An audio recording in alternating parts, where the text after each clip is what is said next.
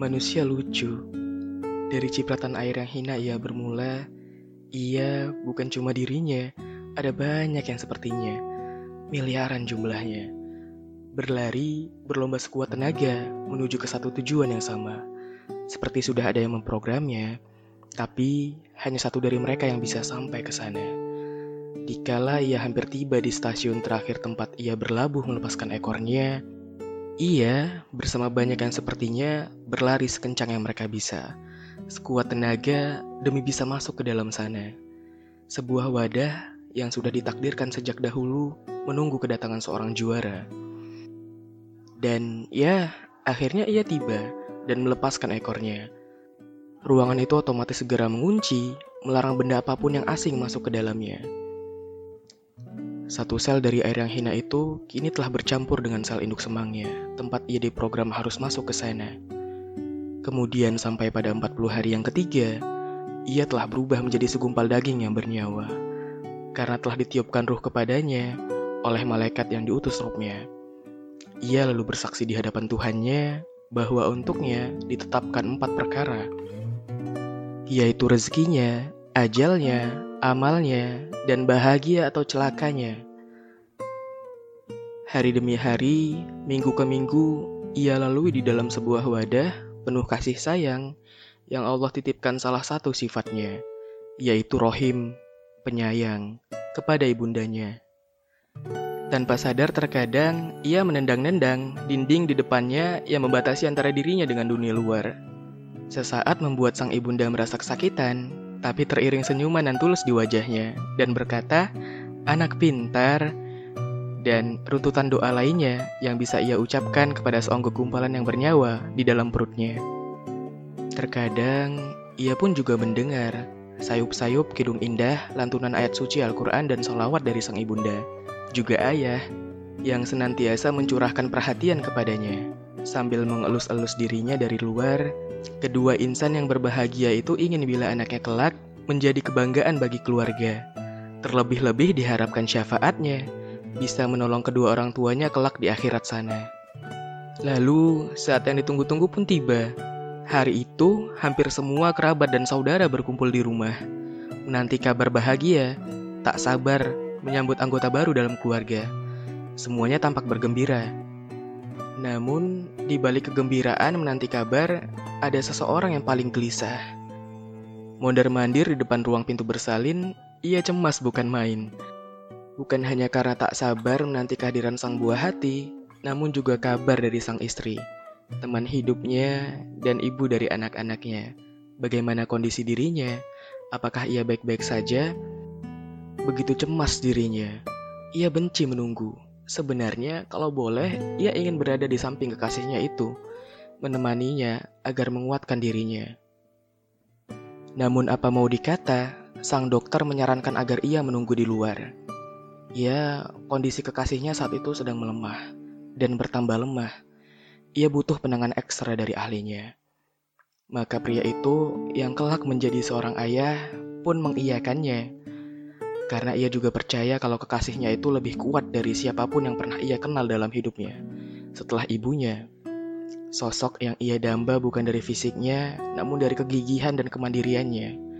Dan kekasihnya itu adalah mutiara di antara mutiara yang ia temukan di dasar samudra. Terdengar hiperbola? Mungkin, tetapi itulah cinta. Ia jatuh cinta pada pandangan pertama. Sejak saat itu, ia bertekad bekerja lebih giat menyelesaikan apa saja yang harus ia selesaikan, sambil ia terus menjaga hatinya agar tidak bermaksiat kepada Allah. Sampai hari yang ia nantikan pun tiba. Ia memberanikan diri mendatangi rumah yang dahulu hanya sebatas ia pandangi dari kejauhan. Dan dengan setengah berjingkrak kegirangan, sambil mengapalkan tangannya, ia berucap, Alhamdulillah, ya lamarannya diterima. Akhirnya, ia bisa bersama-sama dengan sang pujaan hati, berlayar, mengarungi samudra di atas bahtera rumah tangga, dalam ikatan pernikahan yang suci. Kilatan-kilatan memori indah itu sejenak bisa menenangkan dirinya, dan tak berselang lama, ia mendengar tangis kencang seorang bayi manusia. Suara yang memakakkan telinga siapa pun yang mendengarkannya, namun suara itu begitu dinanti banyak orang. Suara itu datang dari bilik bersalin kekasih hatinya. Di dalam sana terlihat gumpalan menggemaskan, mungil, polos, lemah dan tak berdaya, berwarna kemerahan, sedang khusyuk menyusu kepada ibundanya. Padahal beberapa menit sebelumnya, ia sempat membuat kegaduhan kecil karena tangisannya yang kencang. Sang istri yang tadinya pucat perlahan mulai membaik karena kini buah hatinya ada di sisinya. Sesaat terbayang kembali olehnya, perjuangan dengan sisa-sisa tenaga ia curahkan demi agar buah hatinya itu bisa keluar melihat dunia. Semangat terus ia kobarkan untuk tetap hidup bersama keluarga kecil yang ia dambakan. Dan semesta pun menjawab, bayi itu keluar dengan selamat, sehat walafiat, tanpa cacat sedikit pun. Bayi merah dan montok itu berjenis kelamin laki-laki. Lega bercampur perasaan bahagia dan bangga ia rasakan karena bisa memberi keturunan seorang pangeran kepada suaminya. Walau masih terasa sakit, tetapi itu semua terbayarkan oleh buah hatinya yang lahir dengan selamat. Dan dia tampan seperti ayahnya. Lalu sang dokter keluar ruangan memberitahukan kepada sang ayah kalau putranya lahir dengan selamat. Sang ayah sontak kegirangan, menepuk-nepuk pundak si dokter, lalu memeluknya erat-erat sambil berkata, Alhamdulillah. Begitu melepas pelukannya dari sang dokter, ia langsung melesat masuk ke dalam bilik tanpa dikomandoi oleh siapa pun. Sampainya di sana, ia dapati sang ratu sedang menyusui sang pangeran anaknya dalam dekapan istrinya. Istrinya terlihat sangat cantik dan menawan, bak seorang ratu. Ia bahkan hampir tidak menyadarinya, karena ia tidak mendapati istrinya terlihat lebih cantik kecuali pada hari itu. Hari di mana ia melahirkan seorang pangeran yang sudah lama dinanti kehadirannya. Lalu ia mendekat, mendekap istri dan anaknya dengan hangat. Terdengar sayup-sayup di telingaku, suara yang begitu indah, bukan karena merdu, tapi karena lafalnya yang aku familiar sekali dengannya. Aku sangat suka mendengarkan suara-suara ini karena membuat tubuhku menjadi hangat dan perlahan suara itu semakin kuat terdengar. Aku ingat sekali suara ini.